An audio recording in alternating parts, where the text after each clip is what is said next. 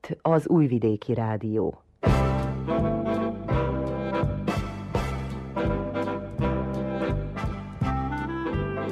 Mozaik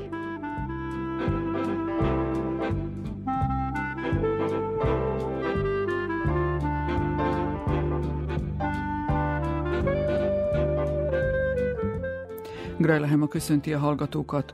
A közelmúltban Belgrádban készítettük sorozatunknak, a Hazajöttünk, Itthon vagyunk címűnek a legutóbbi részét. Sabár gondolhatnánk, hogy ott nehéz lesz magyar ajkú embert találni, végül kénytelenek voltunk már is hagyni belőlük. Indul sorozatunk, a kérdezők Komáromi Dóra és Bajusz Krisztina.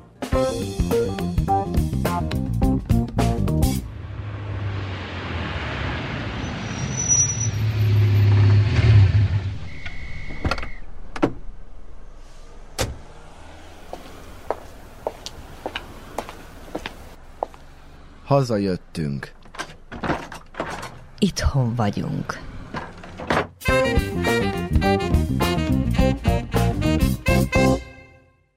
Beszélgetőtársam Szendre Bujanovics Simonovics, illetve Márkó Csúdics, mind a ketten a belgrádi hungarológiai tanszékről érkeztek, és Sandra nyelvilektor, Márkó pedig jó ideig vezette a tanszéket, most viszont tanszékvezető helyettesként dolgozik tovább.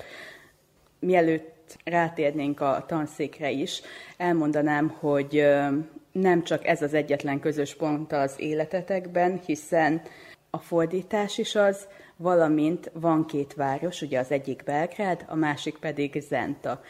Beszélgessünk először is arról, hogy milyen szerepet tölt be a két város az életetekben. Én rendes születésű vagyok, de Belgrádban éltem egész életemen át, ugyanis az édesanyám vajdasági magyar, zentai, az édesapám családja Horvátországból származik, és Zentán, Karnizsán át került Belgrádba, úgyhogy a szüleim már Belgrádban éltek, megbeszélés alapján én is, a hugom is Zentán születtünk, és Zentán töltöttük a gyerekkorunkat a nagyszülőknél, és az iskolás korunkig több időt töltöttünk Zentán magyar közegben, mint Belgrádban. Ez nagyon érdekes, tehát akkor kezdjük Zentában, mert ugye ott születtem. A szüleim ilyen megbeszélése az volt, hogy magyar nyelvű óvodába, még arra is emlékszem, hogy hogy köszöntük. Viszont látásra dovigyénya. Tehát először magyarul, utána szerbül, magyarul. Nem tudom, lehet, hogy szerb óvoda osztályban más sorrendben köszöntek. Minden esetre magyarul szocializálódtam az első néhány évenben. Meg hát ugye az is egy ilyen megbeszélés volt, hogy többször is elhangzott, hogy ugye az anyám magyarul beszélt velem, apám pedig szerbül. Erről a David Crystal nyelvi enciklopédiájából jut eszembe egy példa, elég jó példa, pont erre is jellemző szerintem, mert két nagyon különböző intonáció nyelvről van szó. Konkrétan a Krisztál példája a olasz és német, amikor a, az olasz fater próbálja a kislánynak mondani, hogy ich kann auch Deutsch sprechen, no, tu non puoi, mondja a kislány. Tehát körülbelül erről van szó itt ezzel a kétnyelvűségben is. Én egyébként nem hiszek a teljes kétnyelvűségben, és én nem vagyok nyelvész, de inkább irodalmár, de a teljes kétnyelvűségben nem hiszek. Tehát a nyelvi, különböző nyelvi kompetenciák, különböző nyelvi szintek, lehet, hogy a úgynevezett szó szerint is konyha nyelvhez jobban ért az ember, hogyha ugyanakkor a, lehet, hogy az absztraktabb témákban mert ugye szerb iskolába jártam, és szerbül szocializálódtam, lehet, hogy azokban már. Innen ered az is, hogy amikor fordítok, akkor csak is szerbre fordítva. Nem azt jelenti, hogy nem tudok egy magyarra fordítani, sőt, akkor nagyon muszáj, akkor néha még kiavítom a valahogy lefordított, például tudom én, Daniló kis idézetet, vagy más írótól, de nem teszem ezt nagy örömmel, mert úgy gondolom, hogy azért itt különböző, tehát itt főleg az irodalmi nyelvben olyan fineszek vannak, amire néha még szerbül se jövök rá, hogy hogy kell megoldani a kulcsa, nem hogy egy másik nyelven. Tehát szerintem mindig vannak ilyen A, B, C, D nyelv. A sok nyelvűségre visszatérve Stanislav Vinaverhoz kötődik egy ilyen nagyon jó anekdota, hogy valaki azt mondta, mert Vinaver ugye arról volt, hogy rengeteg nyelvet tudott, mint Sabáci, zsidó szerb ember, lengyel zsidó, mindegy hosszú, komplikált. Ő például a saját nyelvét, szerb nyelvét, amelyen, a szerb nyelvet, amelynek a egyik legnagyobb mestere lett, tanulta. Tehát rájött arra, hogy ő valójában nem tud elég jól szerbül, és akkor így a Miroslav Javon gyegyetől kezdve elkezdte így studírozni, tanulni a nyelvet, és odáig jutott, hogy Tristram Sendit Rablét, ilyeneket fordított, nem is akárhogyan, vagy a Sveiket is például ő fordította. Tehát ő hozzá egy anekdota járul, több anekdota is, de ez egy nagyon érdekes, amikor egy kocsmában azt mondtam, nem tudom már hány ital után azt mondták, hogy Stásó, ez az ember hét nyelvet beszél, és akkor meg azt mondta, hogy mi van, hogyha hülye egy nyelven. Hogyha egy nyelven hülye. Szerintem itt azért ezekkel a nem annyira kell dobálózni ezzel a sok nyelvűséggel. Nálam is sokszor előfordul az interferencia, teljesen normális dolog. Nem kell puristaként viselkedni szerintem.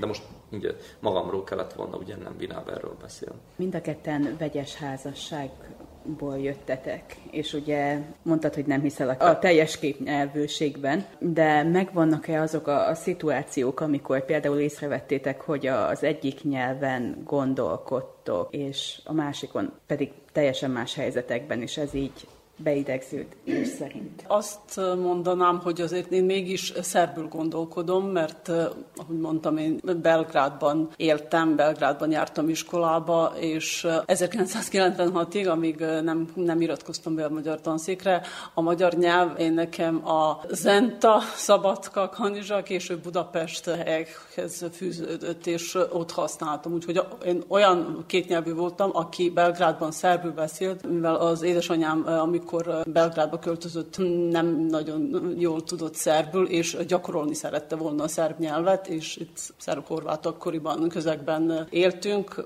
úgyhogy mi itt szerbül beszéltünk. De nagyon, nagyon gyakran jártunk Zentára, szóval legalább havonta, és a nyarakat meg a teleket ott töltöttük. Úgyhogy én szerbül gondolkodok, én is szerbre fordítok, különösen irodalmat. Néha elvállalok fordítást magyarra is, de az, ahogy Száva Babics, amit tanárunk, meg tanszik alapítónk mondta, az én magyarom más, mint vajdasági vagy magyarországi magyar, aki magyarul is gondolkodik. Úgyhogy, vagy ahogy az egyik angol-magyar barátunk azt mondta, hogy I had to work on my Hungarian. Én is sokat dolgoztam a magyaron, és a magyar tanszéknek köszönhetően lettem ugye az, ami vagy. Visszatérve Zentára, mindenkinek van egy ilyen idillikus, mitikus helye. Számomra persze, gondolom Szandra számára is, főleg, hogy egy nyarat töltötte. Zenta egyértelműen. És egyébként az, hogy milyen nyelven gondolkodunk, hát rémálmaim az utóbbi időben sajnos még angolul is vannak, nem beszélve, hogy szerbül és magyarul elég gyakran előfordulnak. Végül miért döntöttetek mind a ketten amellett, hogy a hungarológiai tanszékre iratkoztok? Nálam véletlen volt. Én legtöbb belgrádi angol szakos szerettem volna lenni. Akkoriban merem mondani, hogy nem igen tudtam, nem voltak ilyen elképzeléseim arról, hogy mit fogok csinálni. Akkor mindenki fordító vagy tanára szeretett volna lenni, bár 90-es években éltünk úgy, hogy nem igen volt külkereskedelem, diplomácia, egyszerűen inkább ilyen érzelmi kötődések voltak, és itt angolul tanultunk, nagyon erős volt az angol száz kultúra. Úgyhogy angol szakos szerettem volna lenni, mindig hangsúlyozom, hála Istennek nem vettek fel az angol szakra.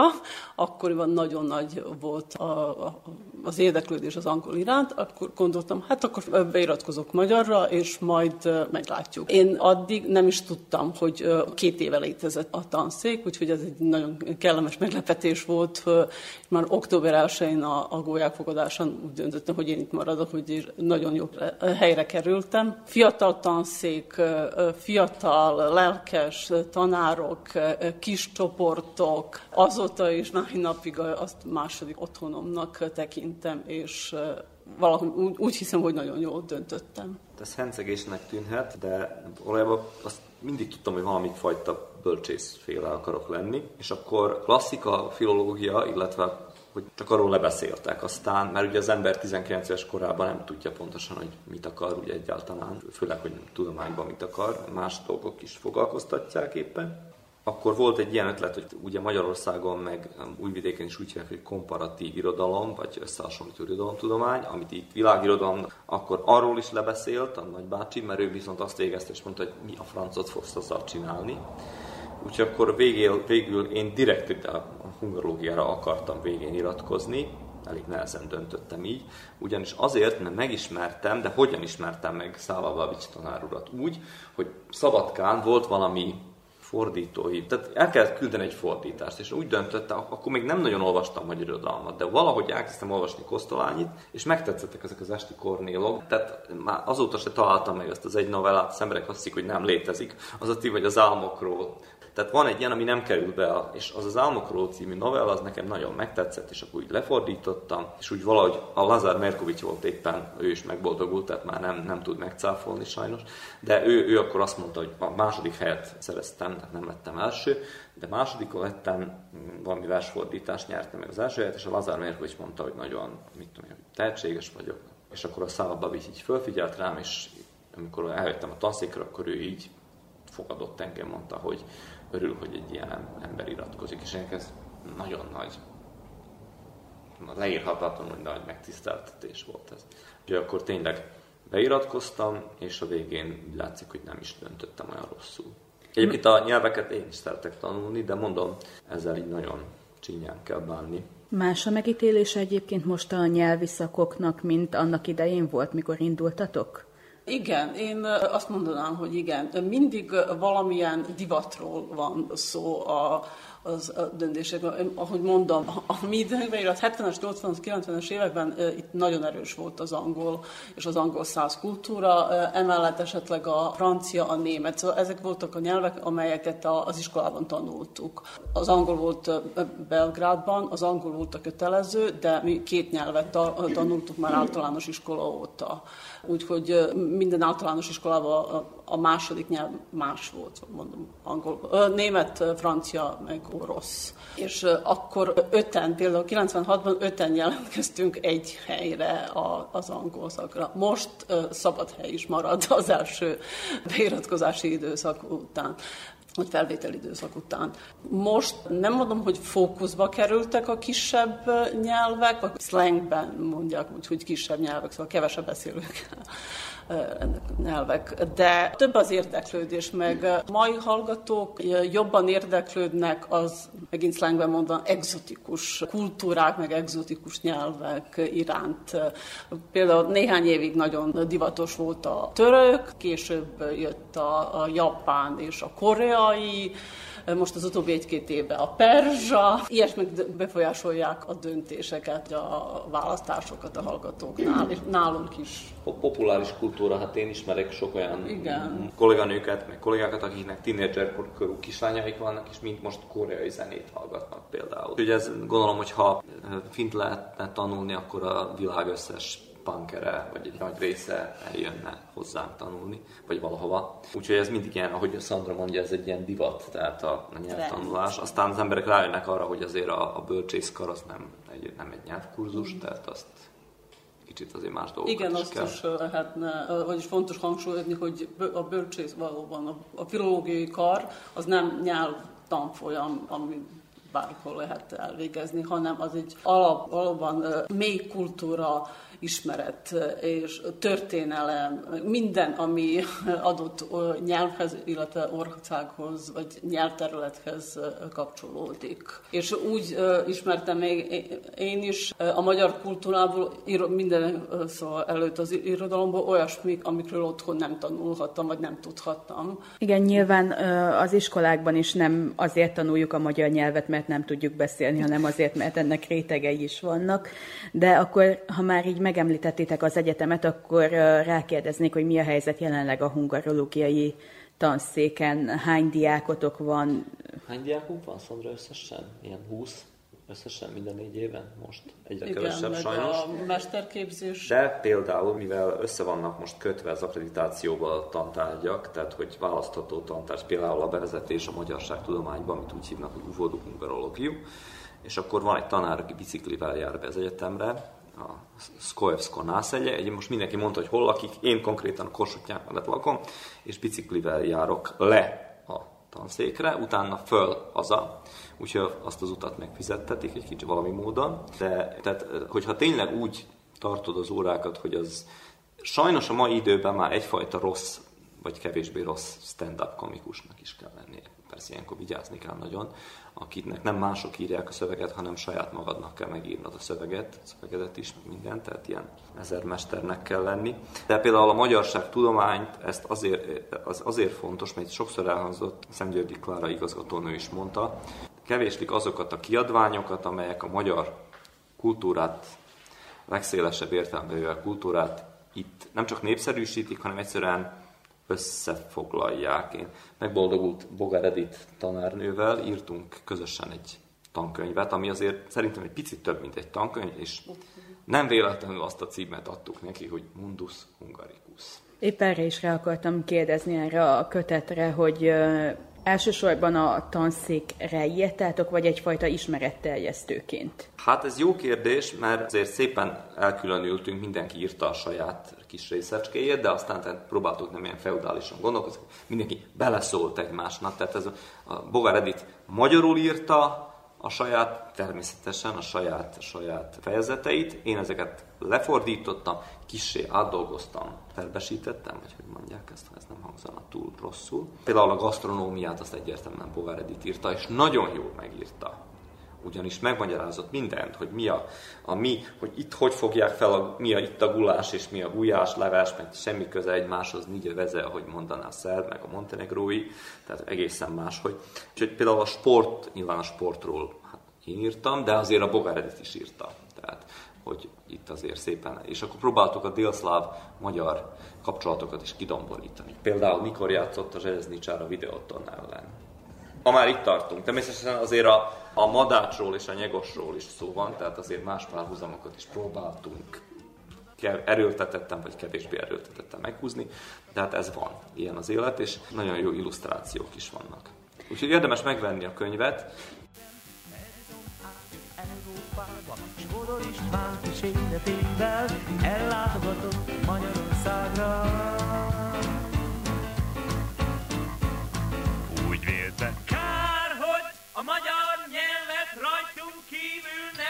Thank you.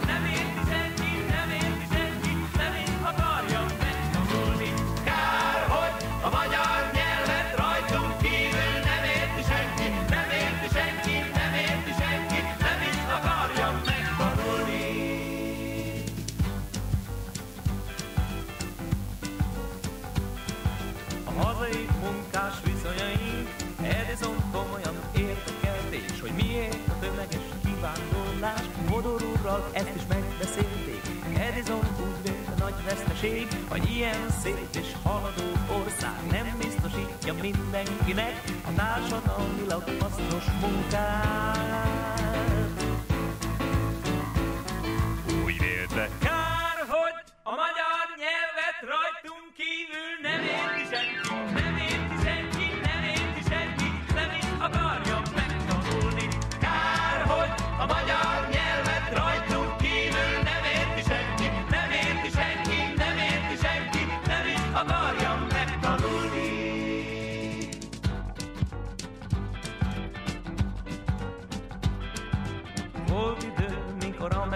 Amerikában a haladó szellemű emberek a fejükön kosút kalapot hordtak, s a mellükre kokándát tűztek. Edison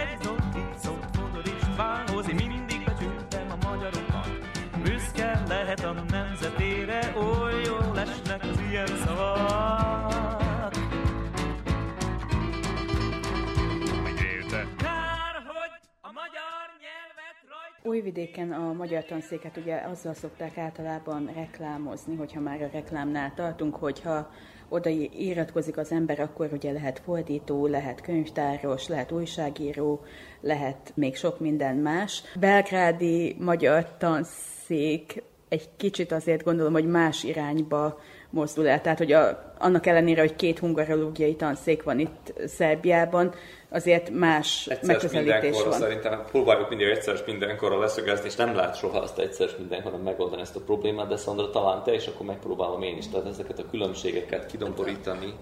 Sorban az a különbség, hogy mi itt a magyart mindnek nevezük a szakterületet. Magyar, mint idegen nyelvtanítás. Ugyanis itt általában nem ilyen hallgatók vannak, mint mi ketten, akik már ismertük a beszéltük a nyelvet, ismertük a kultúrát, hanem a, a hallgatóink többsége nem találkozott magyar kultúra, vagy vagy csak vala osztálykiránduláson, vagy rövidebb magyarországi utazásokon találkozott, vagy hallotta a magyar nyelvet. Úgyhogy nullá kezdjük, a magyar ABC-vel kezdjük, meg a köszönésekkel bemutatkozással.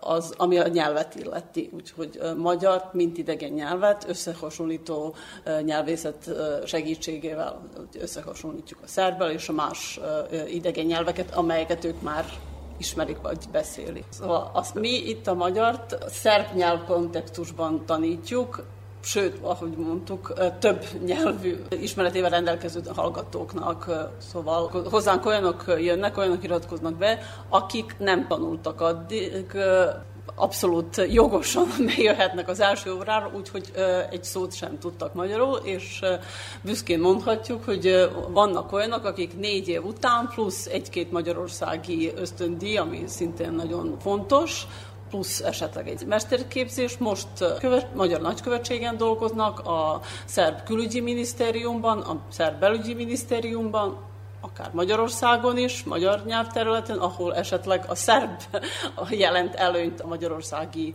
munkapiacon. Nagyon sokan tanítják a magyart privát nyelviskolákban, általános iskolákban is délbánát van, Pancsován, Pancsol környékén fordítanak, esetleg könyveket is, vagy illetve irodalmat, úgyhogy ők valóban úgy, mint mi. A napi szinten használják mind a két nyelvet, mert egy munkainterjú, egy állásinterjú még nem derül ki pontosan, hogy mikor melyik nyelven fogsz megszólalni, vagy mikor melyik nyelvet fogod használni. Ott csak azért vezet, hogy szükség van egy magyarosra, egy hungorológusra, és később kiderül, hogy mondom, vannak vajdasági cégek, ahol mind a két nyelven tudnak kommunikálni, vagy vannak magyarországi cégek, ahol a magyarországi kollégákkal ők magyarul beszélnek, de a szerb ügyfelekkel szerbül. Úgyhogy közvetítő nyelv ként tanítjuk meg, később használják a nyelvet. Vagy Nagyjából három vagy négy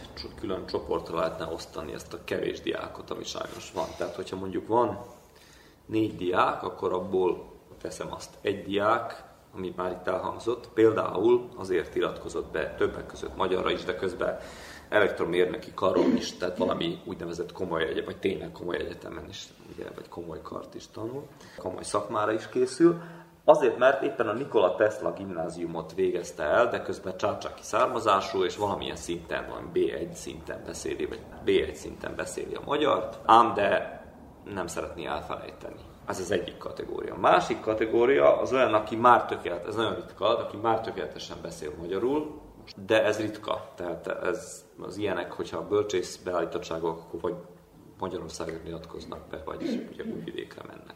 Van a harmadik kategória, származásilag magyarok, de már nem tudják, vagy ki, csak kicsit tudják a nyelvet, vagy például írás tudatlanok, ezt nem rossz értelemben mondom, illetve van a negyedik kategória, akik totál idegen nyelvként tanulják. Na most én ezt százalékban egyszer azt hiszem Molnár Csikós tanár úr csinált valami kimutatást, hogy százalékokban kimutatta, hogy ez évenként hogy alakul. Tehát azért azt nem lehet azt, azt csinálni, hogy, hogy most betiltod a magyaroknak, mert akkor nyilván mi se itt kerül, itt, itt fejeztük volna be a súlyt ez így nem megy, de most az, az új akkreditáció szerint rengeteg olyan tantárgy van, amit, ami komoly tantárgy, más, tehát filozófia, esztétika. És az... ami még fontos hangsúlyozni, hogy eléggé testre szabott, szóval a csoport, alkalmazkodunk a csoportokhoz, mivel kevés vagy kis számú csoportok vannak, akkor könnyen tudunk, nem, tudjuk, nem fogunk egy hónapig, nem fogjuk egy hónapig gyakorolni az ABC-t, ha a csoport van, a többsége már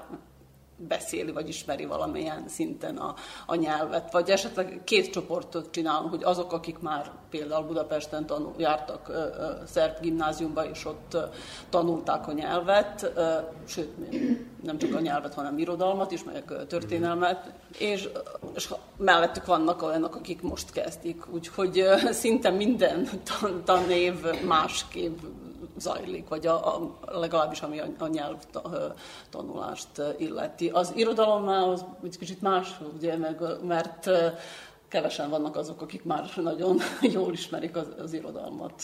Egyáltalán az irodalom, tehát az, az irodalom, ugye az a, valami kimutatás volt, azt hiszem New Yorkban volt valami még évekkel ezelőtt volt valami kiállítás, ahol ugye azt próbálta valaki, nem tudom, hogy orvos ez illető, de mi, mi ez művész, most művész orvos, vagy valami ilyesmi, hogy az emberi szem hogy működik, amikor például a mobiltelefonon olvas valamit, amikor a tévében olvassa a feliratokat, illetve hogy amikor irodalmat olvas, vagy valami komoly irodalmat olvas, népmeséket, vagy, vagy akár krasznahorkai Szerjóból járt odalent valamelyik novelláját, hogy a szem hogyan, a szemgolyó hogyan, hogyan mozog. Tehát és szerintem ma már abban a fázisban van a civilizáció, ami ez van, most ezt kell szeretni, ahol a szemgolyó leginkább a saját szemgolyómat is beleértve, ezt ugye egy irodalom már nem kéne, hogy ezzel hencegjen, de oda jutottunk, hogy most már a szemgolyónk inkább a bütyükhöz igazodik, nem annyira az írott szöveghez. Ami viszont, aminek hosszú távú pszichológiai implikációi lehetnek, tehát azt akarom mondani, hogy nem ártana, és lehet, hogy előbb-utóbb mégiscsak akármilyen furán hangzik, mégiscsak visszatérünk az írott szöveghez valamikor. Vagy hogy mondjam, tehát visszatérünk egy olyan evolucionális szempontból is lassabb, ám alaposabb munkához. És akkor innentől kezdve már teljesen mindegy, hogy szemináriumi dolgozatot felad-e az ember, akár szernyelven írjon valamiből, vagy akár egy könyvkritikát írjon, hogyha egyszerűen a mesterséges intelligencia lehet, hogy megoldja már neki a könyvkritikát. És hogyha már említettétek az irodalmat mind a ketten, amellett ugye, hogy az egyetemen tanítatok, tanulmányokat írtok és fordítatok is, díjazott fordítók vagytok, többszörösen díjazott fordítók, könyv, vagy kinek a kötete volt számotokra eddig a legnagyobb kihívás? Hát én, nekem az egy, a karrierem egyik digi csúcspontja volt a Száva Babics műfordítói díj elnyerése, amit a Barnás Ferenc másik halál című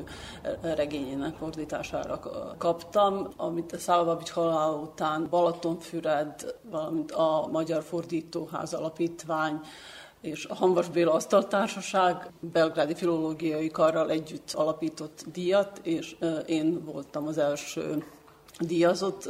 Ez volt egyik legmegtisztelőbb esemény az életemben, vagy a díjam úgy nehéz szövegről, egy pszichológiai regényről volt szó, de nagyon megérte, és örülök, hogy, hogy belevágtam, így mondani. Kétféleképpen lehet ezt a nehézséget megfogalmazni, hogyha nyelvileg vagy poétikailag nézzük, akkor egyértelműen szerintem Krasznahorkai magnum opusza leg, leges legjobb műve az ellenállás melankóliája volt nyelvileg a legnehezebb. Ugyanis ő olyan, még olyan mondatokat használ, amelyeket már a sátántangolhoz képest még jobban kicsiszolt, ám grammatikailag, tehát ott nem lehet bárhova pontot tenni. Ott a pontok pont, pont ott vannak, ahol kell, hogy legyenek.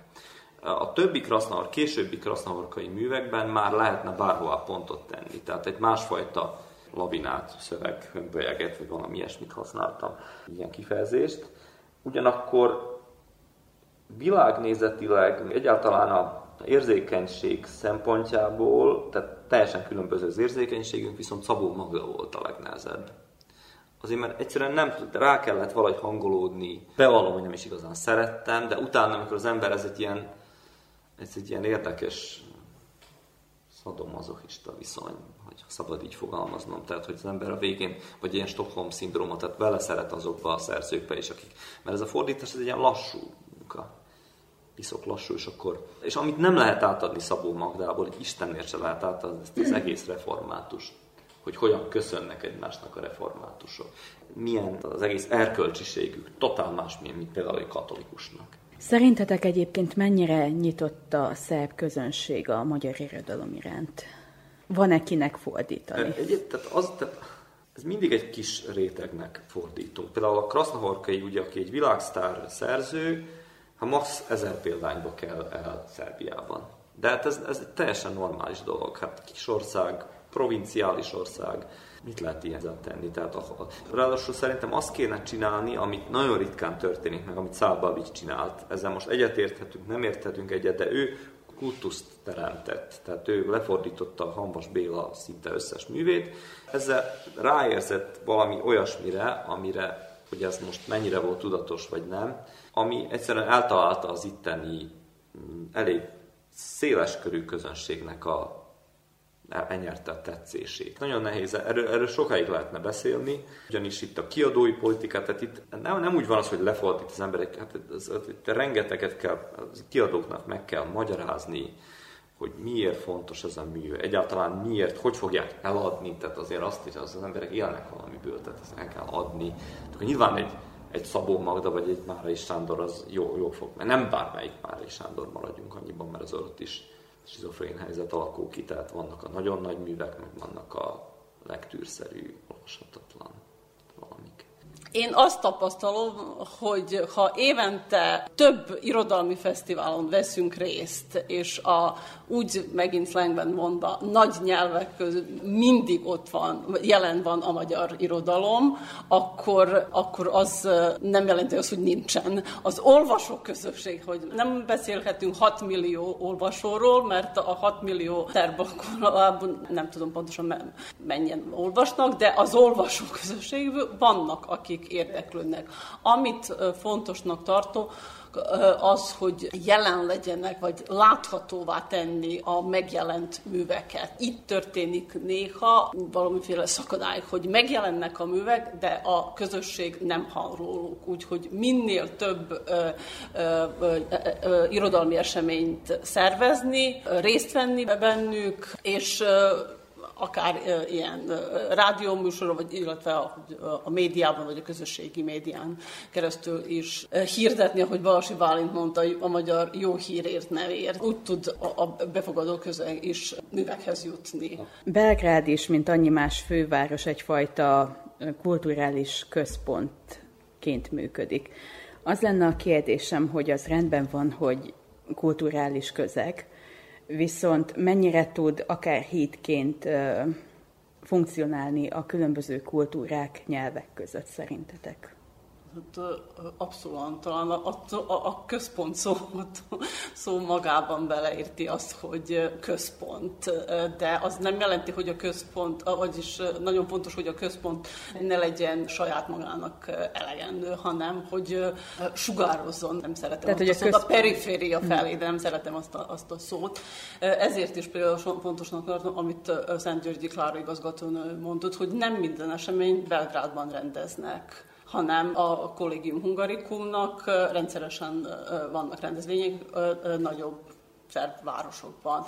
Én e-, ezt csináljuk, ugye a filológiai karon is most sokat kell, a filológiai karot vagy a bölcsészkarot sokat kell uh, reklámozni, hirdetni. Én nekem meglepő, de ez történik, hogy a 18-19 7 éves hallgatók, a diákok nem tudják, mit lehet csinálni. De ha hozzánk fordulnak, megkérdezik, hát mondjuk el nekik, hogy mi mindent lehet csinálni. Ugyanúgy, ha egy vidéki szerbiai szerb szerb lakosa nem tud semmit a magyar irodalomról, hát mutassuk meg neki, vigyük, hirdessük. Volt is egyszer egy ilyen, még régen egy ilyen kezdeményezés tíz évvel ezelőtt, amikor egy ilyen NGO 484-es csoport csapattal mentünk így Szerbia szerte, és akkor mit tudom én, az albán irodalmat Versecen mutatták be, a magyar irodalmat viszont Vrányában mutattuk be, és okay. nagyon nagy sikerünk volt. Mindegy, most nem, nem, nem, fontos, hogy melyik Petri négy sorosát idéztem Daniló kis fordítást, a diákoknak nagyon tetszett. Komáromi Dóra most következő beszélgető társai annyi éve élnek a fővárosban, hogy már tőzsgyökeres belgrádiaknak is valhatnák magukat. Vince a nyugalmazott egyetemi tanár, ugye a hungarológia tanszékről, Vince István pedig szintén nyugalmazott egyetemi tanár és csillagász. Több kérdés is megfogalmazódott bennem, hogy mi legyen az első önökkel kapcsolatban, mivel annyira jót nevettek itt út közbe a volt diákokon, ezért önhöz fordulok először, hogy hogy szerepeltek a volt diákjai most ön szerint? Hát én nagyon büszke vagyok rájuk, és nagyon szeretem őket. Minden diákomra mindig büszke voltam, és, és nagyon sok volt diákommal a mai napig is kapcsolatban vagyok, és a rádióhallgatóság is fogja hallani, hogy mennyi tudást szedtek magukba, és mennyi tudással rendelkeznek. Márko, mint fordító, ugyanúgy Szandra, mint fordító és tanár. Márko nem tudom hány évig volt a tanszékvezető bányai tanár úr után, hat év, mutatja Márko, és hát amikor kinevezték, akkor nagyon büszke voltam, hogy volt tanítványom, és már ide értek, hogy most már kollégák vagyunk. Illetve most már én nyugalmazott vagyok, most már még kollégák sem, de eh, diákjaim voltak. Ez ilyenkor azért büszkeséggel tölti el, gondolom, a tanárokat. Persze, persze, persze. Ameddig várták, ugye, hogy sorra kerüljenek, addig láttam, hogy nagyon sok képet is elkezdtek itt mutogatni az ismerősöknek. Itt inkább az egyetemi időszak alatt alakultak ki ezek a barátságok, ismerettségek, vagy pedig egyébként is a városban azért keresték a magyar társaságot?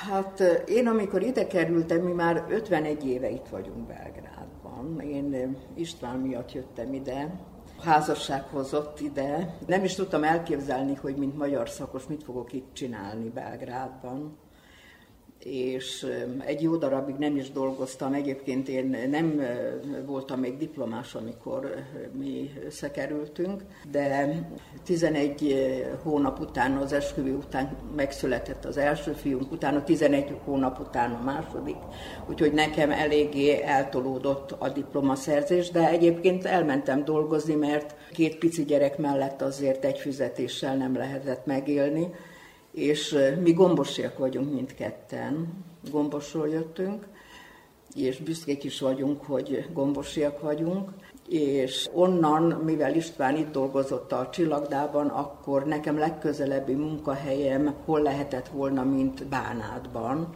és akkor a Kovacsicai Gimnáziumnak egy kihelyezett tagozatában, 9-10. osztályban tanítottam magyar nyelvet, és egy hét évet ott éltünk, István utazott, én ott dolgoztam. A gyerekek ott kezdtek elemibe, első-második osztályt fejezték be a két fiunk, és nekem az a délbánáti két év az egy nagyon-nagyon szép munkakezdés volt. Egy jó alapot kaptam, szülői támogatást kaptam, közel tudtam hozni a, a diákjaimat magamhoz, sok programot tudtam velük szervezni, addig még ők annyira magukra voltak hagyva ott Délbánátban, akkor egyszerűen úgy kitárultak a diákok is.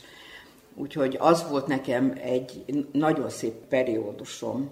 És mikor 80-ban megkaptuk a lakást itt Belgrádban, akkor jött a nagy szívfájdalmam, hogy most mit. Két évig nem dolgoztam, Hát az a két év az nagyon-nagyon nehezemre esett, és nagyon el voltam keseredve. Hétvégeken tartottam én órákat, Vadinszkaszkelán, Banyicán, elsőtől nyolcadikig összevont kis tagozat volt, 10-12 diákkal dolgoztam, de az nem elégítette ki az én, az én pályámat, az én pályakezdésemet, és akkor akkor írtak ki pályázatot a képviselőházban, a szerb képviselőházban lektori munkára. Nehezen vállaltam el ezt a munkát, mert úgy éreztem, hogy ez nem nekem való. Egy íróasztalhoz ülni, és leülni 8 órát egy íróasztal mellett, és lektorálni a lefordított törvényeket, az nem én vagyok.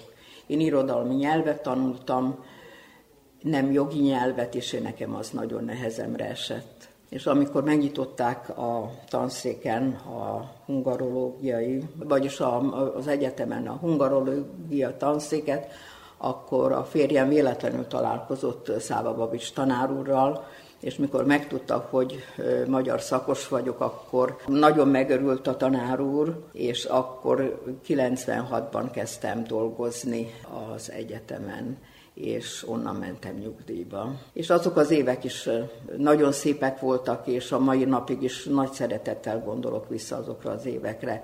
Párhuzamosan a tanítással a klubot megnyitottuk az egyetemen, a magyarokat próbáltuk úgy összegyűjteni az egyetemen, hogy egy háttér legyen az egyetemistáknak, hogy hallják azt a magyar nyelvet. És ott nagyon szépen 60 70-en is voltunk egy-egy előadáson, havonta egyszer-kétszer összejöttünk az egyetemen, és ez mind jó volt, de aztán mi is ki öregettünk ebből a, a tanítási módszerből, meg az előadási módszerből, jöttek a fiatalok, ők már mást igényeltek, és akkor úgy gondoltuk, hogy átadjuk ezeket a szervezéseket az egyetemen, és akkor ők folytatták tovább. És azt hiszem, hogy szépen fogják folytatni, és szépen is folytatják az egyetemen. Gombosról Belgrádba költöztek, de úgy gondolom, hogy a csillagászok számára azért a határa csillagos ég. Milyen volt a belgrádi csillagvizsgálóban dolgozni? Milyen lehetőségek voltak annak idején a kutatók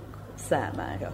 Hát az egy elég szerencsétlen időszak volt, csillagászatra jobban az asztrofizikához, amit én fejeztem annak szemszögéből, mert az összes asztrofizikus elszökött külföldre. És nem volt, aki tanítson bennünket, nem volt, a, aki átadja a tudást a, a mindennapi életből, mi a csillagászat életi, és akkor mi úgy tengődtünk. Én voltam az első csillagász, ez egyik kollégámmal együtt, a csillagvizsgáló, aki asztrofizikus volt.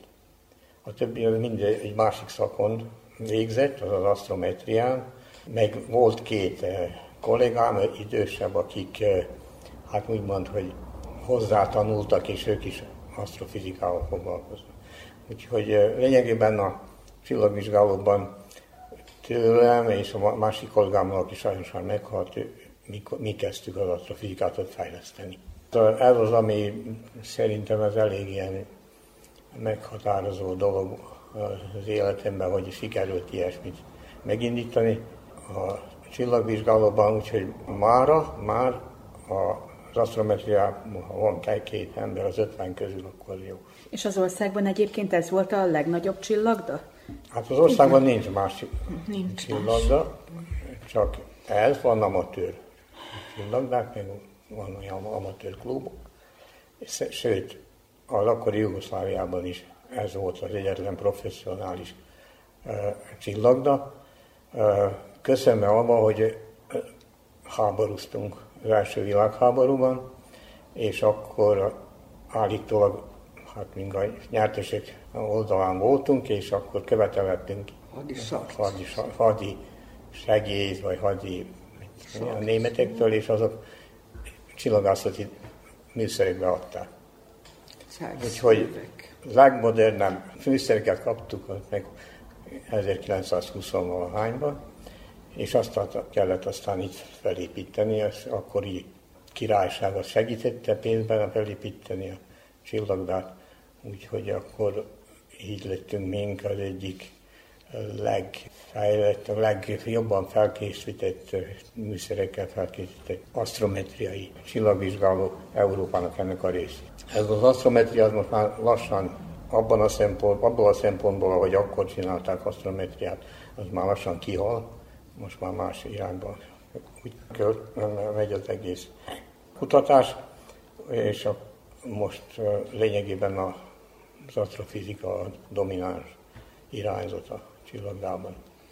Tudhatjuk, hogy Belgrád nagyon gyorsan fejlődik, és a csillagvizsgálóknak az ilyen fejlődés nem nagyon van hasznára, mert a szennyeződés, nem gondolok a kipufogó, kipufogó szennyeződés, meg ilyesmi, fényszennyeződés, az nagyon lecsökkenti a lehetőséget a megfigyelésre.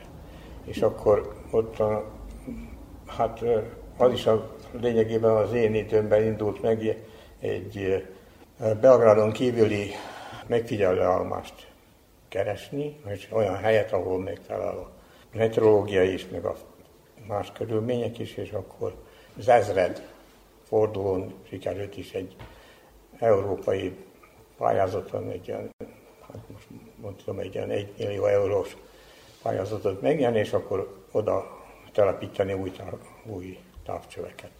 És most van egy megfigyelő állomásunk Prokupje közelében a Vidajevica hegyen, és szerencsénkre elég jó viszonyok uralkodnak a megfigyeléshez. Úgyhogy az, a, itt a belgrádi csillagában volt különben 13 távcső működött, most egy sem működik, mert nincsenek azok a feltételek, amik amiket lehetne. Most már múzeumként működik. Múzeum. Igen, most lassan az átalakul múzeummá, mint ahogy minden ilyen csillagda a környezetünkben, a környező országokban is múzeummá alakulnak át, úgy Franciaországban, Németországban, nem is a kör, környező országban, Japánban is, és a többi. ezeket a csillagrákat, amelyek bent vannak a városban, vagy közel vannak a város, városhoz átalakítják ilyen múzeumfélékre. Ünnepelt a csillagdasz fennállásának 136. évét, voltunk az ünnepségen, és ezek a fiatal csillagászok most már csak az adatokat dolgozzák itt fent Belgrádban, különben a megfigyel. De most már a megfigyelés könnyű, mert innen Belgrádból Igen. tudják irányítani a dolgokat. Most Úgy, én minden... a telefonon, telefonon bekapcsoltam a távcsövet. Lent Vidojevicán. Vidojevicán, és azt mondom, hogy na mostan nézzük ezt a csillagot, figyel, meg beadom a koordinátákat, és akkor várom, hogy jönnek az adatok, és akkor szépen Mikor összekerültünk, akkor meg, minden csillagásznak volt tíz nap, egy hónapban megfigyelés, és amikor mi, mi, mínusz 10-15 fok volt, akkor István mind a, a déli sarkon, északi sarkon úgy fel volt öltözködve, mert mechanikusan kellett dolgozni kesztyűvel, csizmával, nagy bundás kabátokban. Hát őrületes volt, mikor kinyitották a paviljont, hát akkor hideg van bent. Én egyébként terhes voltam, és akkor mindig fölmentem vele, hogy ott legyek mellette, és azért tudom az egész dolgot, és mondom, hogy a mai fiataloknak mennyivel könnyebb egy meleg szobából irányítani egy távcsövet, mint egy 50 évvel ezelőtt mechanikusan kézzel, hogy Istvánnak ráfagyott a keze arra a fém fogókra, amit, amit meg kellett. Szóval mennyit változik a világ 50 év alatt. Igen, én azért hallottam olyan mondást is, hogy aki fázós, az ne menjen csillagásznak. Ez igaz? Az volt, mostan, most van az emélényes. Nem, most Igen, már... volt olyan is, hogy hát megmondták az idősebbek, hogy nagyon vigyázz, az okulárhoz ne tedd oda a szemedet, mert ha mínusz öt alatt van, akkor onnan a nem tudsz eljönni, mert odafagy a szemed. Ja. És volt olyan, akinek a szemed oda, oda ragadt, és akkor nem volt egyszerű. Akár hogyha a csillagászatot nézzük, akár hogyha az irodalmat, mind a kettőnél fellelhető az, hogy az emberek azért próbálnak valamilyen szinten történeteket kitalálni, például a csillagoknak az állására, alakulására, ugye az irodalomban pedig maguk ezek a különböző történetek. Az lenne a kérdésem, hogy az önök története az gomboson hogy kezdődött el? Születésünk óta együtt voltunk, úgyhogy mi nagyon-nagyon régóta a szülők barátok voltak, és István hat hónappal idősebb, mint én, és mi picikorunk óta együtt voltunk, és elmondhatom, nem akart nélkülem menni óvodába. ő 47-es, én 48-as, és Hát azt hiszem, hogy a sors ez így akarta, hogy, hogy most már 51 éve együtt vagyunk, úgyhogy tavaly esküdtünk újból, aranylakodalmunk volt, újból kimondtuk az igent, és most már 51. éve, hogy együtt vagyunk, igen. Boldogok itt? Hát az elején nekem nagyon nehéz volt. Istvánnak könnyebb volt, mert idejött egyetemre, és ő neki talán a város, az akkori Belgrád talán az akkori Belgrádot könnyebb volt megszokni, nem volt ilyen nagyváros, nem volt ilyen nagy forgalom. Viszont amikor én 80-ban ide kerültem, nekem senki nem volt itt. Kivéve pár gimis osztálytársamat, akik ide jártak egyetemre, és Istvánnak a gimiből osztálytársa ismerős volt, és egy idősebb csillagász, a Teleki Gyuri bácsi, sokan idősebbek talán még ismerik, vagyis hallottak róla. Ők voltak az egyedüli barátaink, és aztán úgy lassan-lassan talán megszoktam. Sok sérelem ért az elején, amikor idejöttem. Úgy gondoltam, hogy nem nekem való Belgrád. Vagy talán azért, mert Debejacsán, Bánátban jobban otthon éreztem magam, magyar közeg. Itt Belgrádban nem voltak barátaink, és aztán Istvánnak köszönve annyi konferenciát végigültem mellette, és annyi országot végigjártam vele, annyi csillagász is, mert sokkal több csillagász barátaink voltak, mint, mint mondjuk az én szakmámból akár tanár, akár nyelvész, akár irodalmár. De aztán lassan-lassan megszoktam Belgrádot, és egy 12 évvel ezelőtt úgy határoztuk, hogy itt hagyjuk Belgrádot, és elmegyünk Palicsra. És aztán a barátnőm rákérdezett, hogy képes lennél itt hagyni Belgrádot. És mikor úgy belegondoltam, akkor a szívem úgy sugalta, hogy nem. Tehát akkor gombos az itt, már nem? Gombos egyáltalán nem. Gombos nem, nem. Gomboson már a rokonság mind elmentek, sajnos a szülők már rég elmentek, a testvéreink nincsenek gomboson, úgyhogy tulajdonképpen senki nincs otthon, csak a temetőbe járunk haza. Habár, amikor mi a karriert kezdtük mindketten, azt mondtuk, hogy ha nyugdíjasok leszünk, akkor hazamegyünk. Nem vár már otthon senki bennünket. Nem. És akkor most a nyugdíjas éveket itt élvezik, vagy pedig még mindig tevékenykednek a tudomány területén? Hát van még, ami így elmaradott munkánk a kollégákkal, amit elkezdtünk, mert a csillag és a kutatás az nem fejeződik be, hosszan tart. Ami egyes témákban az ember fölteszi a kérdést, és akkor azon rágódik 20-30 évig, még akkor se oldja meg. Na, az, ilyen témák vannak még, és akkor hát a kollégákkal dolgozunk együtt, megjelentetünk munkákat. Hát meg a fiunk is csillagász. Úgyhogy az még megvan. Úgy, hát meg így, mikor idősödik az ember, akkor elkezd filozófálni, és akkor otthon, mielőtt elmegy aludni, akkor gondolkodik a világ mindenségről. Úgyhogy ott és akkor kapom a szép meséket. Úgyhogy felteszik ugyanazokat a kérdéseket, minden, valószínűleg minden idősebb ember, hogy hát mi is, mi is lényegében ez, amit most mi, miért vagyunk mi itt, ki, kirakott mink ide, minket ide, mi lesz velünk majd, meg ilyen. És akkor ezt a, ezt a témát így lehet feszegetni ilyen modellek alapján, amit a csillagászatban megtanult az ember, hogy mostan. A modellizás különben egy, egy matematikai trükk, úgyhogy azt matematikailag leírod, hogy mi, mi is történik, a, mi is történik. Beteszed egy matematikai képletbe, és azt levezeted mondjuk időbe visszafelé, és akkor megkapod, hogy egy pontból származó, meg aztán ugyanazt megcsinálod a jövőbe, és akkor ugyanazt kapod meg. Ez mind ilyen matematikai szingularitás. Nem sok realitással van a szempontból, hogy most az úgy lesz. Az, ami reális, amit lehet amit elfogad az ember, az az, amit még ott még néhány száz éve, 3-400-500 éve ezelőtt lefektettek, hogy tessék modellt csinálni, az jó, mert az fejleszti az embernek a gondolatait, meg a, hogy, világosabban látja a dolgokat. De, és azt tegyed bele valami olyan valamiben, mint a matematika, ami exakt, ha jó, ha nem jó, akkor semmi.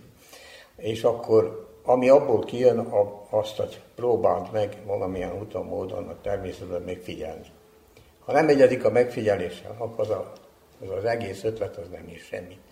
És ebből áll ki az egész kutatási folyamat is, hogy na, föltesszük a kérdést, miért, miért van ez így, és azt megpróbáljuk megérteni, és azt betesszük valamilyen matematikai modellbe, és akkor annak vannak ilyen úgynevezett paramétere, és akkor azt a paramétert, amit a, a, a paramétereket mind kimérjük, és ha azok nem egyeznek azzal, amit a kimért értékek a számadtat értékek azt mondjuk, hogy nem, nem jó. jó, vagy javítunk rajta, vagy meg teljesen eldobjuk. Na hát így néz ki egy kutatási és így néz ki egy csillagász feleségének az élete. Igen. Én Akkor önök is látják a képleteket már minden. Én Betett egy képletbe, és meg vagyok. raktam, és akkor az jött ki, hogy még egy kicsit együtt lehet élni.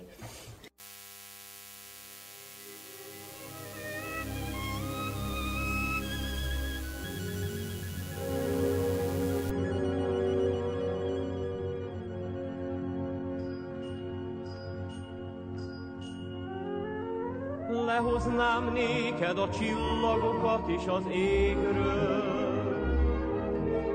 Tündér vagy te a legtündéribb tündér meséből. Te vagy az álmom, te vagy a csókos éjszakán. Várom, hogy karomba hő majd egy forró éjszakán. Jaj,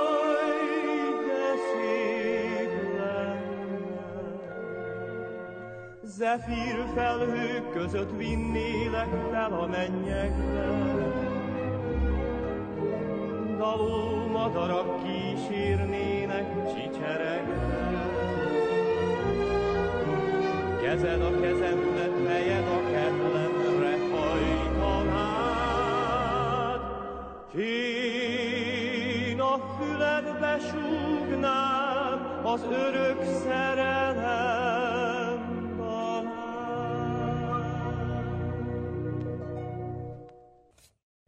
Az Újvidéki Rádió.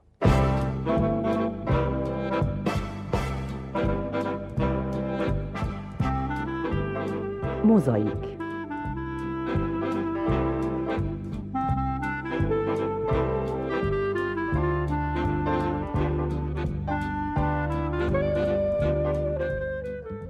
Ez már a hétfő délelőtti mozaik második órája. Grajlehema köszönti azokat, akik most kezdtek el hallgatni bennünket. Ebben az adásban uh, folytatjuk a Belgrádban készült beszélgetések, a Hazajöttünk, itthon vagyunk sorozat második részét. Még három emberrel, három érdekes személlyel ismerkedhetnek meg ebben az órában. Az első Karánovics Edith lesz, akit Komáromi Dóra kérdezte.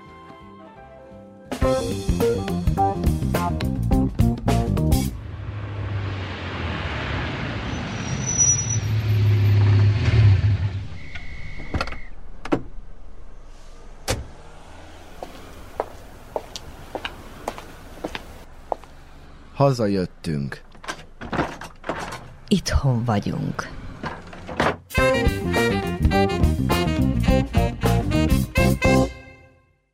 A jogtudományok doktora, és már sok éve él Belgrádban, de eredetileg ugye szabadkai származású. Kérem, mesélj el, hogy hogyan sikerült Belgrádba jutni a Szabadkáról.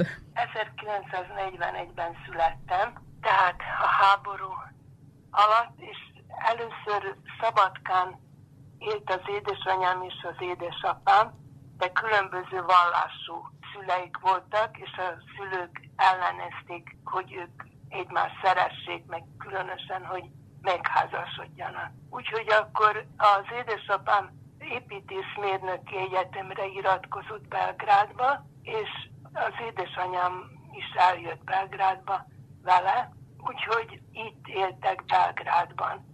És én itt születtem volna, de a háború miatt azt mondták, akiknél dolgoztak, hogy most legjobb ilyen időben visszamenni a szülővárosba. Úgyhogy ők visszamentek a szülővárosba, de aztán ottan ugye volt ez a zsidó üldözés, az édesapám zsidó volt, úgyhogy én kezdettől fogva úgy tartom, hogy nem az a fontos, hogy ki milyen feledkezethez tartozik, hanem hogy milyen ember.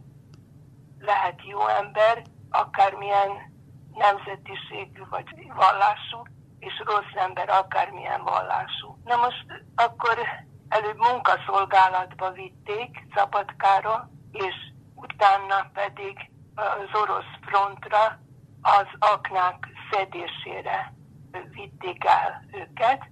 Szabadkáról is voltak néhányan, egyetlen egy ember ért vissza Szabadkára, és az én édesapám nem ért vissza, és sehol a sírját se találták.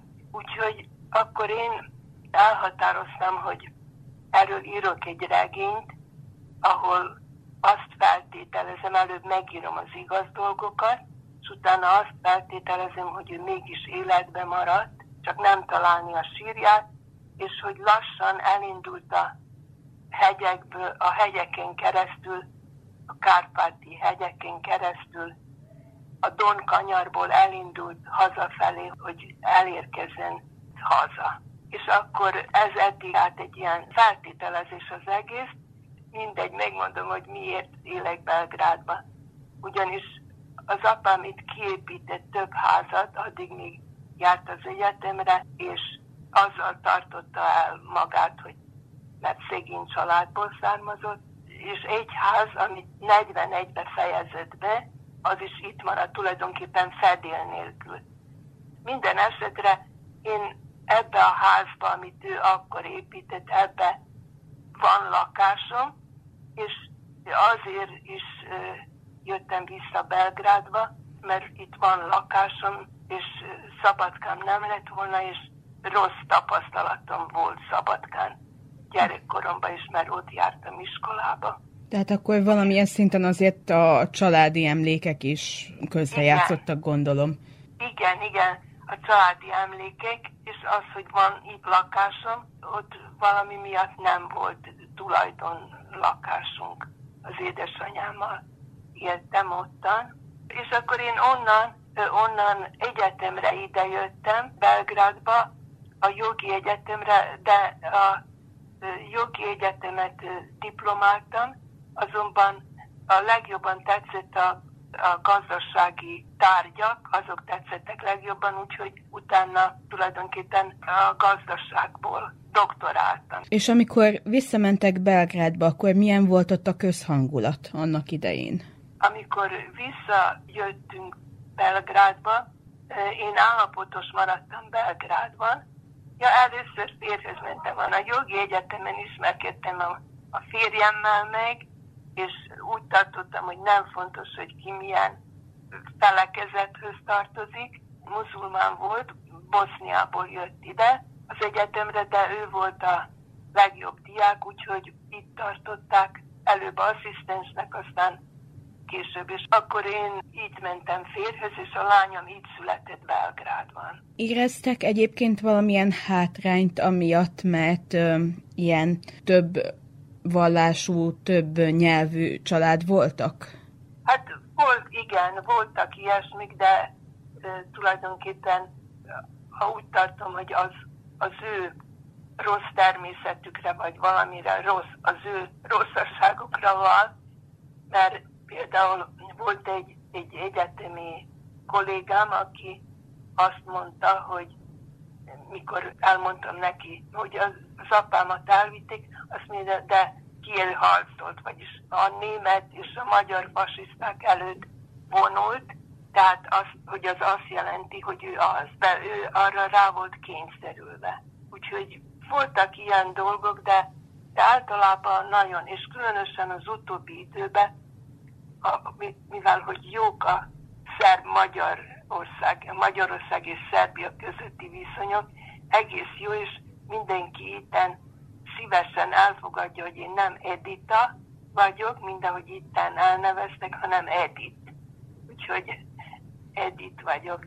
Akkor a második férjem sajnos az is meghalt, úgyhogy most a lányommal élek, és jól, jól érezzük magunkat. Annak idején volt alkalmam, lett volna alkalmam, ö, ö, mivel Fulbright ösztöndíjat kaptunk én is, meg a férjem, kislányom 5 hónapos volt, elmentünk erre a Fulbright ösztöndíjra, és Amerikába.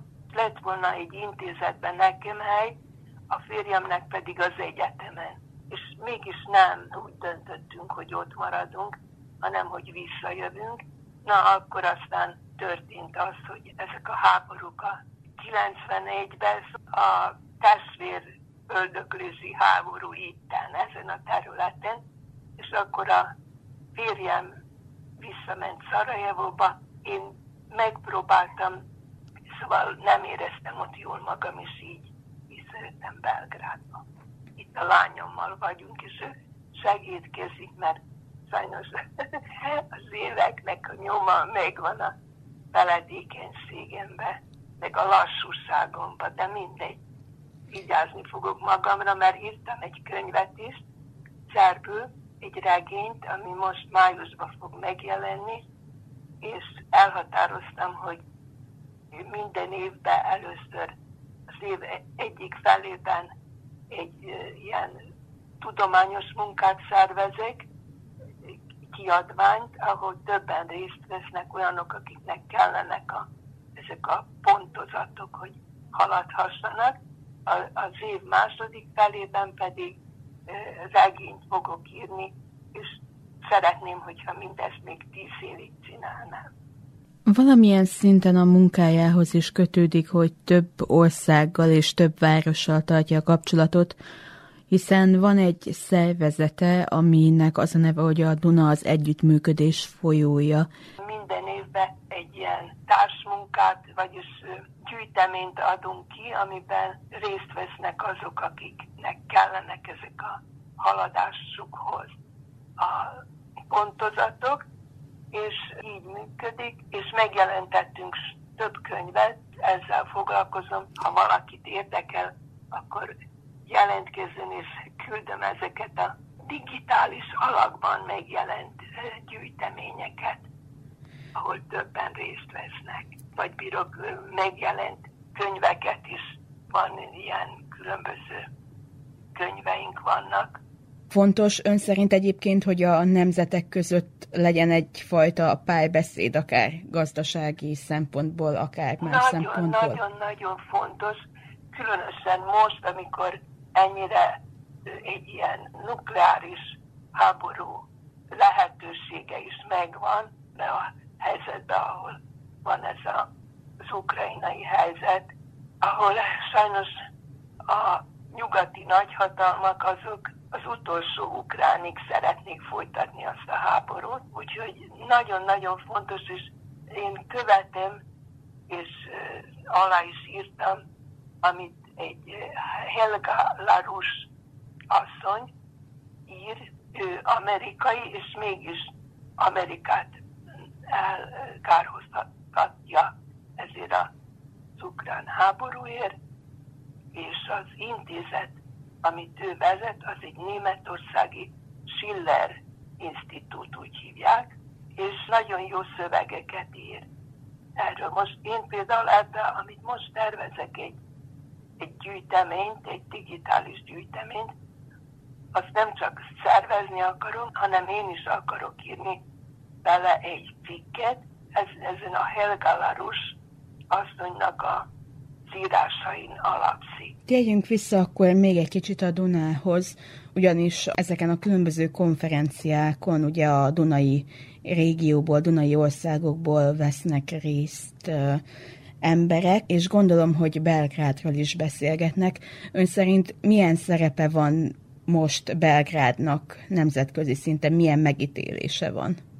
98-ban volt az első, és utána minden évben volt konferencia egészen a 30-ai. Csak 1999-ben nem, mert akkor volt Belgrádot bombázta a NATO, úgyhogy akkor nem volt, de különben, mikor megvolt a 30 akkor elhatároztuk, hogy most többet konferenciát nagyon nehéz és fáradtságos rendezni, és hogy inkább ezekkel a digitális gyűjteményekkel folytatjuk, és így, így van. Most van ez a negyedik digitális gyűjtemény, készül most, és meg fog jelenni május végéig szerintem nincs ez ellen semmi kifogásuk, hanem ellenkezőleg helyeslik az együttműködés.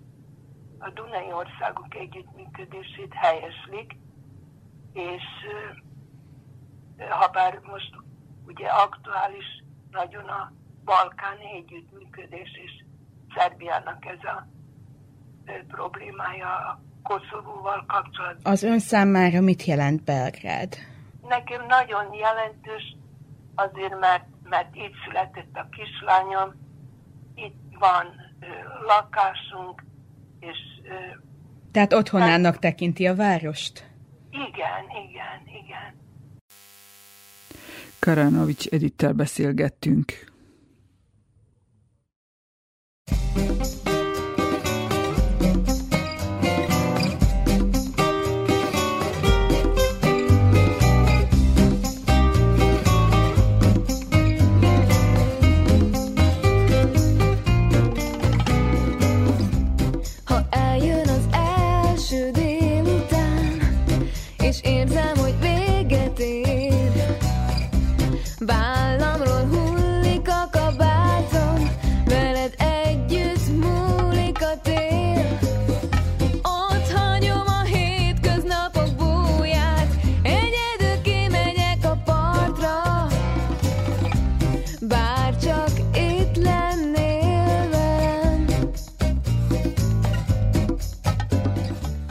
Markovics Anna Máriával folytatjuk, aki az MTI-nek és a Pannonnak a belgrádi tudósítója, valamint Pető Attillával, aki szintén a Pannonnak és az M1-nek a belgrádi tudósítója. Mindketten a médiában dolgoztok. Hogyan kerültetek bele a médiába? Meséljétek el azt az életutat.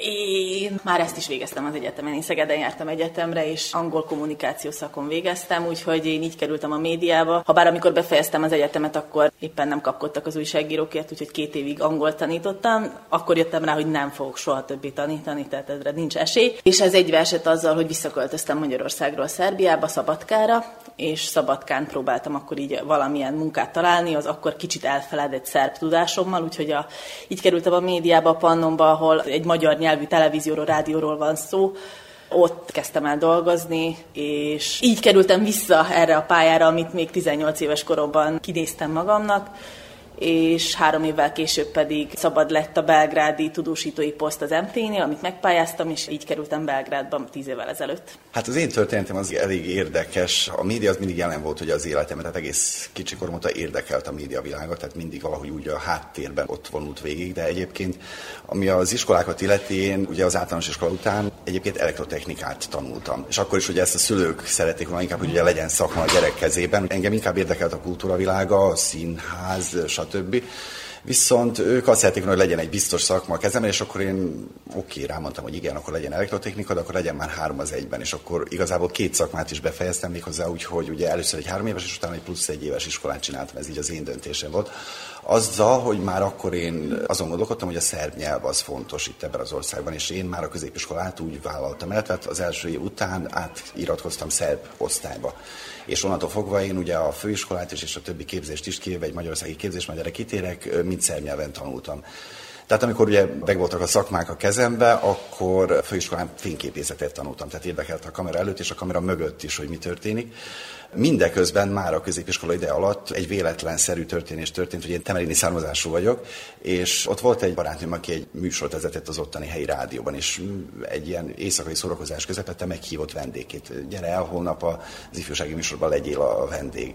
Én pedig úgy rámondtam, hogy oké, és akkor bementem ugye a rádióba, és ugye hát mi megbeszéltük ugye olyan fiatalosan az akkori aktuális eseményeket, és egyszer csak berontott egy ember, láttam ugye azon a tükör mögött, hogy valami nagyon történik és amikor befejeztük a beszélgetést, akkor ugye leszólított egy pár ember, ott már vártak kint, és azt mondták, először megkérdezték, hogy ki volt ez, aki beszélt, és mondtam, hogy hát én. Megijedtem, hogy valami probléma történt, valamit nem szabadott volna mondani. És akkor azt mondták, hogy hétfőn reggel 7 órától te vezeted a reggeli műsort. És akkor kiderült, hogy annyira jó hangom van a rádióra, hogy ők kapartak azért, hogy akkor én ezt csinálom. Én pedig akkor ugye rávágtam, hogy oké, okay, rendben.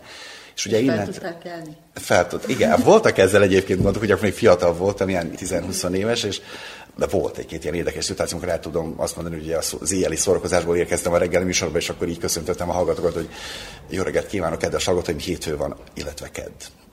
hát, voltak ilyen dolgok. Egyszerre sok volt egyébként, ugye, tehát mit mondom, ugye más szakmákat is tanultam, mellette rádiózni, tehát egy idő után azért letettem erről a reggeli műsor vezetéséről, és csak ilyen külön-külön beugrálós műsorokat készítettem. Ezek után egy idő után úgy átköltöztem Újvidékre, és ott megtalált egy újvidéki rádió, nem, nem ez az újvidéki rádió, egy másik rádió, ott náluk dolgoztam, és utána pedig valaki, aki hallgatta ugye azt a másik rádiót, telefonált nekem, és mondta, hogy hát van itt egy szabadkai rádió és televízió, ahol keresnek műsorvezetőket. És jelentkeztem akkor a Pannon televízióhoz, illetve a rádióba jelentkeztem először, de aztán, amikor elmentem a megbeszélésre, akkor azt mondták, hogy próbáljunk már meg a tévét. És megpróbáltuk a tévét, és azóta is ott ragadtam. Tehát innentől pedig már egészen Belgrádig vezetett az út. Nehezebbnek találjátok-e azt, hogy szárt környezetben dolgoztok most ugye Belgrádban, vagy ez inkább egy ilyen kihívásnak mondható? szerbek az események, szerbek az alanyok, akiket interjú voltak a képviselőházban, ugye minden szerből történik, hogy ez így nehezíti a feladatotokon. Szerintem nem. Én nem tudtam, hogy te szerbül tanultál az iskolában. Én magyarul jártam végig, meg ugye Magyarországon jártam egyetemre is, de hát a kiskoromtól szerb szomszédaink, szerb barátaink voltak, tehát a szerb nyelv nem állt távol tőlem, mondom, tehát egy 12 éves magyarországi kitérő után kicsit nehéz volt, de hogy ez így visszajött, és egyáltalán nem. Tehát nekem Belgrád az mindjárt a, az első pillanatban, ahogy ide költöztem. Én úgy költöztem ide, hogy előtte tíz évvel egyszer jártam Belgrádban. Tehát, hogy nem az van, hogy ismertem volna a várost, úgyhogy úgy költöztem ide, hogy hát jöttem, sziasztok! A tekem Belgrád mindjárt a szívemhez nőtt. Ez, hallottam, hogy itt megkérdeztétek az alanyoktól, hogy megszerették a város, hogy itt az első percben, mínusz egyedik percben Úgyhogy én nagyon szeretem Belgrádot azóta is. És nem tartom nehéznek azt, hogy szerből történnek az események. Én magyarul dolgozom, tehát igazából a kérdéseket esetleg az interjú alanynak szerből teszem fel, de nekem azt mindjárt le kell fordítanom magyarra, vagy a szövegeket magyarul kell megírnom, úgyhogy ezt az mindent átszűrök egy magyar szűrőn, és valószínűleg nehezebb lenne szerből dolgozni. De így igazából csak meg kell érteni azt, amit a másik pont, így én nem tartom nehéznek, de gondolom, akkor te sem, most így le vagyok sokkal, már nem tudtam, hogy szerből. Nem, nem, nem, én sem tartom, sőt, hát abból kifolyólag, hogy egy szerb közegben nőttem fel, tehát ugye Temerin az már inkább közelebb van Belgrádhoz is, és itt azért voltak szerbek is körülöttünk sokan, tehát alapból, a kezdetektől fogva megtanultam a szerb nyelvet, illetve én mindig is szerettem a nyelveket, tehát érdekes, én mikor első osztályban elindultam magyar osztályba, akkor én már tudtam szerbül olvasni, sőt, cirilbetűket is tudtam olvasni.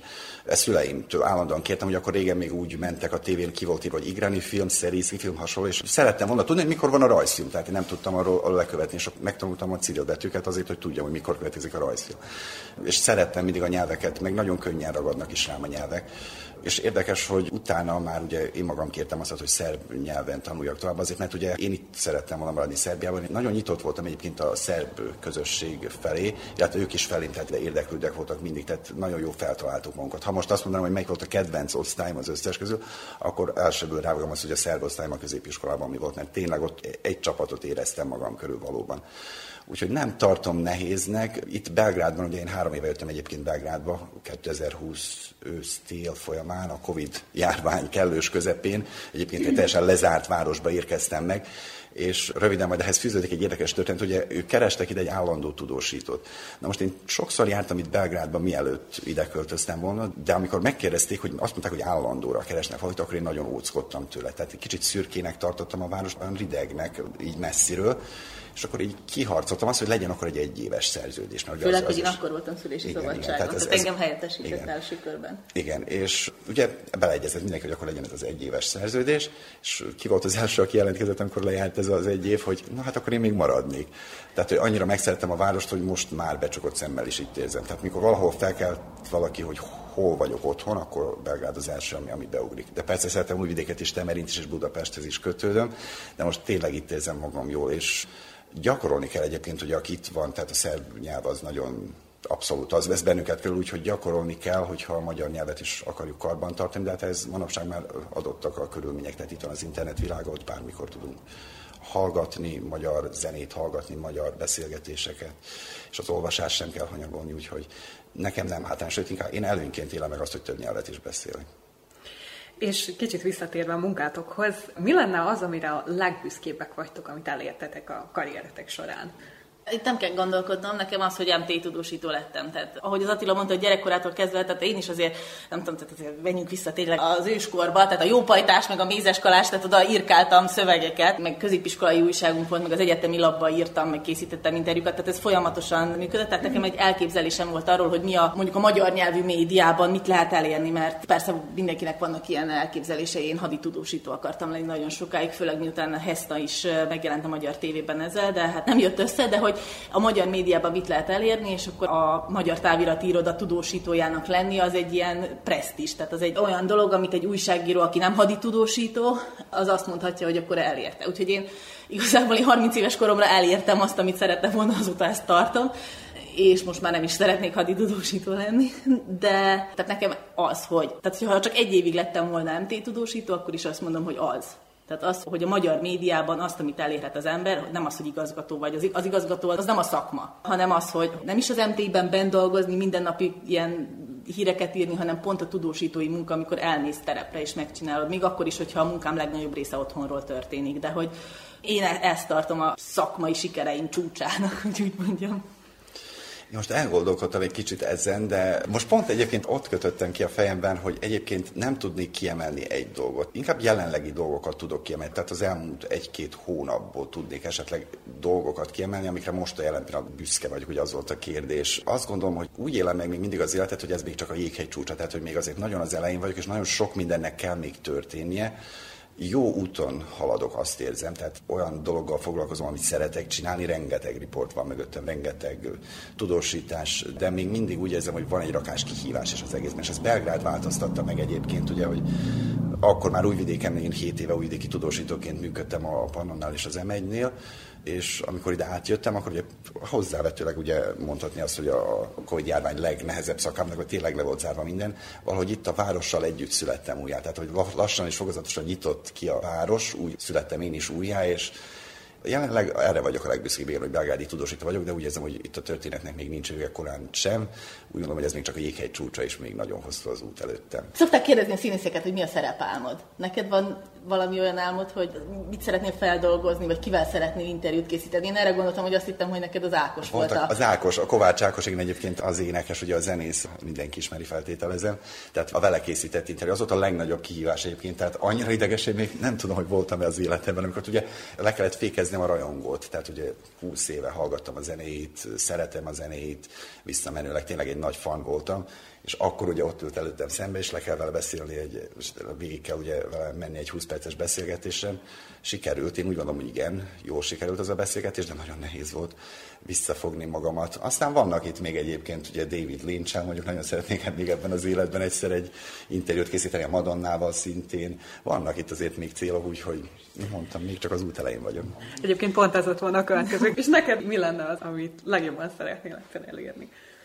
Szakmailag én nagyon szeretnék egy olyan, igazából már nem, ez nem az MT tudósításhoz tartozik, hanem egy nyugodtabb élethez, szakmailag egy olyan műsort vezetni, és nem azért, mert itt van a félirodalom tanszék, vagy hungarológia tanszék, e, irodalomról beszélgetni, könyvekről beszélgetni, tehát olyan műsort vezetni, tévében, rádióban, blogon, ahol lehet irodalomról beszélgetni, és mondjuk ezt néznék is. Tehát, hogy egy olyan beszélgetés lenne, hogy nem tudom úgy megközelíteni írókat, könyveket, bármi stílusokat, ami megszólítja az embereket. Tudom, hogy igen, ahogy a Márkus mondta, hogy nagyon kis közönség, meg nagyon arisztokratának kell ehhez, de nekem ez az egyik álmom.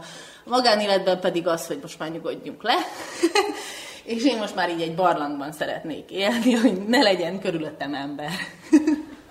Erre rákapcsolódnék még egy pillanatra, hogy eszembe jutott, hogy az előbb valahogy elkalandoztunk ugye a beszélgetésben, és nem mondtam el azt, hogy amikor azt, azt mondtam, hogy a jelenlegi dolgokra vagyok most a jelen pillanatban büszke, Hát itt arra gondolok, hogy például most abban érzem jól magamat, amikor tudok olyan riportokat, vagy olyan kis rövid filmeket, vagy nevezzük akárminek készíteni, amivel bemutatok valami újat a szerb közösségről, vagy Szerbiáról, például Budapestnek, vagy fordítva. Tehát most az az, amit igazán szeretek csinálni. Tehát, hogy ugye itt van ez a szerb-magyar barátság, ami jelenleg ugye mindenki mondja, hogy a csúcson van, történelmi csúcson, Viszont néha úgy érzem, hogy a magyarok nem eléggé ismerik Szerbiának bizonyos részeit, tehát Vajdaság az rendben van, ugye, de a, a lenti részét nem igazán ismerik, illetve visszafelé is ugye szeretném, hogyha jobban megismerni ez a két nép egymást, tehát bemutatni például Budapestnek, hogy van itt egy Szent Száva székesegyház, és annak mi a háttér története, vagy, vagy az avalai torony, vagy hasonlók. Tehát ezt, ezt mind, mindig átad ilyen riportok, tudósítások alapján. Ebben most jól érzem magamat. Most ezekre vagyok jelen pillanatban a legbüszkébb, de egy év, ha megkérdezel, akkor valószínűleg valami teljesen más lesz. És hát ugye elhangzott, hogy nagyon szerettek mind a ketten Belgrádban élni. Továbbra is terveztek itt maradni, vagy esetleg várjatok, hogy más fele is elfújjon benneteket a szél? Ahogy én mondtam, most már egy barlangba vágyunk, hogy ne fújdogáljon sehova a szél. nem, nem, nem tervezek. Maximum szabadkára visszaköltözni, tehát hogy ennyi. A jelen pillanatban én is úgy érzem, hogy teljesen összhangba kerültem a várossal. Tehát, mint mondtam is, hogyha most már valahol valaki felébreszt, hogy hol vagy otthon, akkor Belgrád az első, ami beugrik, és akkor utána a többi, ugye, tehát így fokozatosan. Tervezni nem tervezem, de sosem tudni, hogy az élet az milyen irányba fog vinni. Én szeretnék Belgrádban maradni még jó sokáig, sőt, az se baj, hogy örökké, nincs ez sem kizárva, ugye lehet utazni is, hogyha éppen valaki nagyon, nagyon akar, akkor el lehet menni más tájakat nézni. Én itthon érzem jó magamat ebben a közegben, ez az, amit jól ismerek, itt a mentalitást is itt jól ismerem, tehát Tehát itt tudok minden helyzetet könnyen kezelni. A boltba, ha bemegyek, akkor pontosan tudom, hogy mi miért történik, kinek milyen kedve van a közlekedés, tehát például, hogyha most a kicsit a hátrányokról is beszélünk, akkor ugye a közlekedés így katasztrofát, akkor tudom, hogy a parkolás miatt mindig lesznek valami összezörrenések, vagy mindig meg leszek dudálva, vagy fordítva, de viszont ezt tudom kezelni, tehát ebben érzem magam otthon, és, és jól érzem magam, ez nagyon fontos. És azt hiszem, hogy nem, hogy azt hiszem, én azt tapasztaltam egész életem, hogy a szerb közösség az nagyon befogadó, csak nyitni kell feléjük is. Tehát, hogy kettő múlik a válság. Ezek voltak azok a Belgrádban élő magyarok, akiket Komáromi Dóra és Krisztina, Bajusz Krisztina megszólaltattak, utóbb Butás Markovics Anna Máriát és Pető Attilát hallottuk. Legközelebb Bácskertesre rándulunk ki.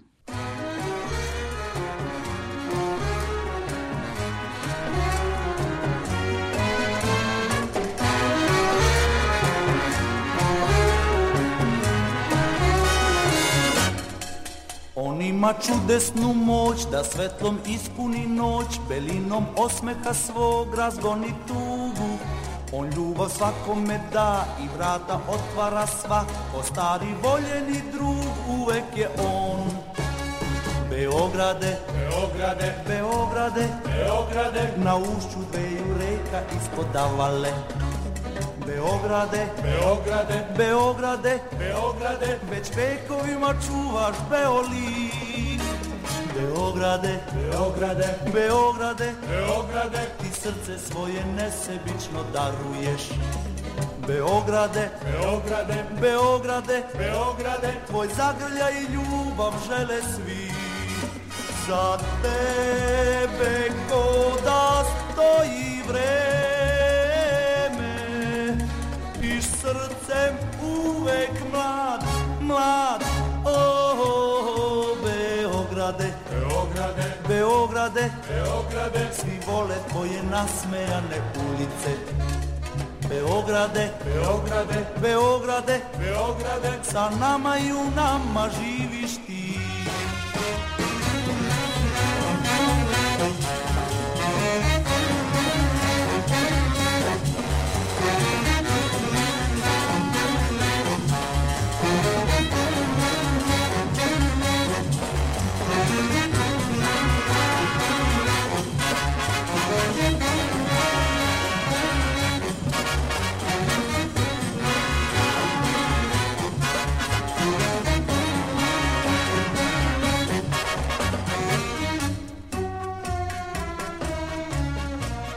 Za tebe ko da stoji vreme. Ti živiš srcem uvek mlad, mlad.